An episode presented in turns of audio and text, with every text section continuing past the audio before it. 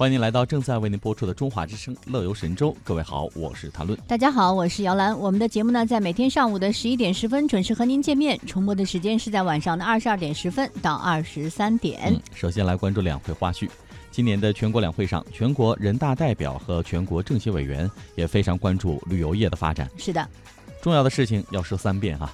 北国好风光尽在黑龙江，请大家写新闻的时候一定要把这句话写进去。嗯，全国人大代表、黑龙江省省长王文涛在黑龙江代表团举行的媒体开放日上，回答记者提及的全域旅游发展问题时，他这样幽默的回答：“哎，黑龙江呢，作为我国最北端的省份，它特殊的地理位置拥有非常独特的旅游目的地啊。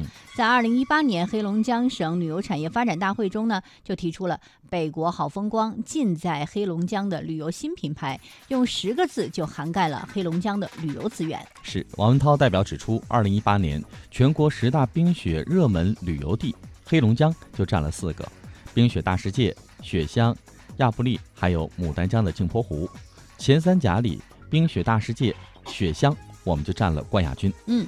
王文涛代表说：“黑龙江人已经深深地领会到，生态资源就是我们全面振兴、全方位振兴的路径之一。那么，黑龙江要如何把生态优势转化为产业优势、发展优势，可以说是一个时代命题。下一步该怎么做呢？”王文涛代表认为呢，原来我们的旅游景区是小而散，现在呢，我们跟世界旅游组织合作。做黑龙江的全域旅游的规划，比如说东线规划就会把亚布力、雪乡、镜泊湖呢扩展到长白山，让每一个旅游线路都有一个核心景区哈。王文涛代表介绍说，在旅游线路规划上，重点发展以漠河为代表的北线旅游，以伊春森林、五大连池为代表的中线旅游，以扎龙湿地、林甸和杜尔伯温特、杜尔伯特温泉为代表的西线旅游。以亚布力、雪乡和镜泊湖、黑瞎子岛为代表的东线旅游。那么，在强化旅游市场秩序的建设上呢？这个王文涛代表特别提到了旅游诚信基金。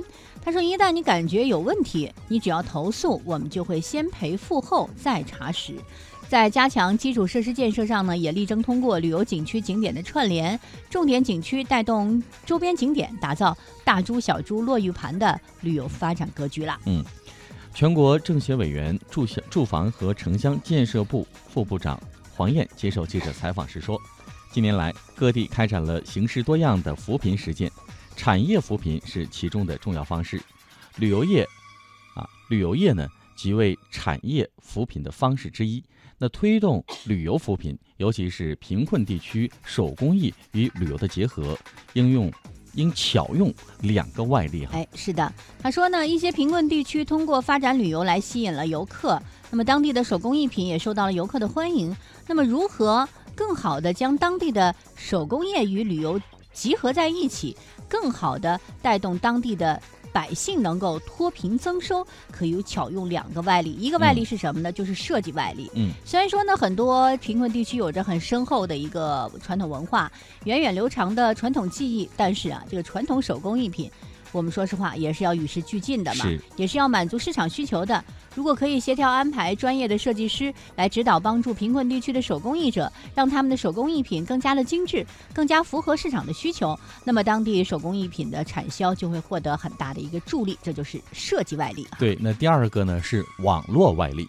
网络可以将贫困地区和外界紧密的联系起来，通过适当的形式对当地的手工艺品进行包装，在网上打出品牌，不仅可以提升当地的旅游知名度，还可以直接带动当地特色手工艺品的网上销售。嗯，这就是我们今天呢在节目一开始为您带来的两会花絮。嗯，接下来为您介绍一下今天的乐游神州还会有哪些精彩内容和大家一起分享。今天的现在出发单元来听记者亚平的采访，红色两当深呼吸小城。嗯，微言语呢？刷新网络微博，看看大家都在说些什么。如果时间允许的话呢，还会有其他内容和您一起分享。在一首歌曲过后，开启今天的乐游之旅。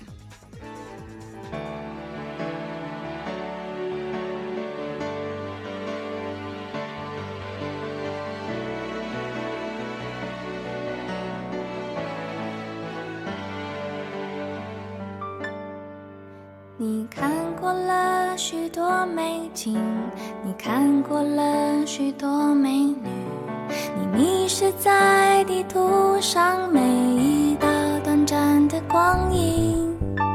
你品尝了夜的巴黎，你踏过下雪的北京，你收集书本里每一句你最爱的真理，却说不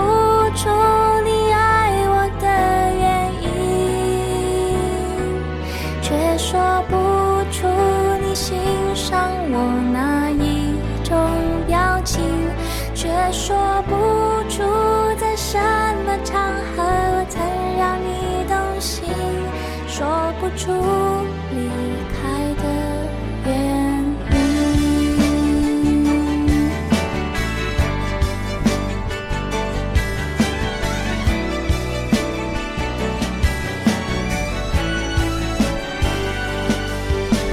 你累积了许多飞行，你用心挑选纪念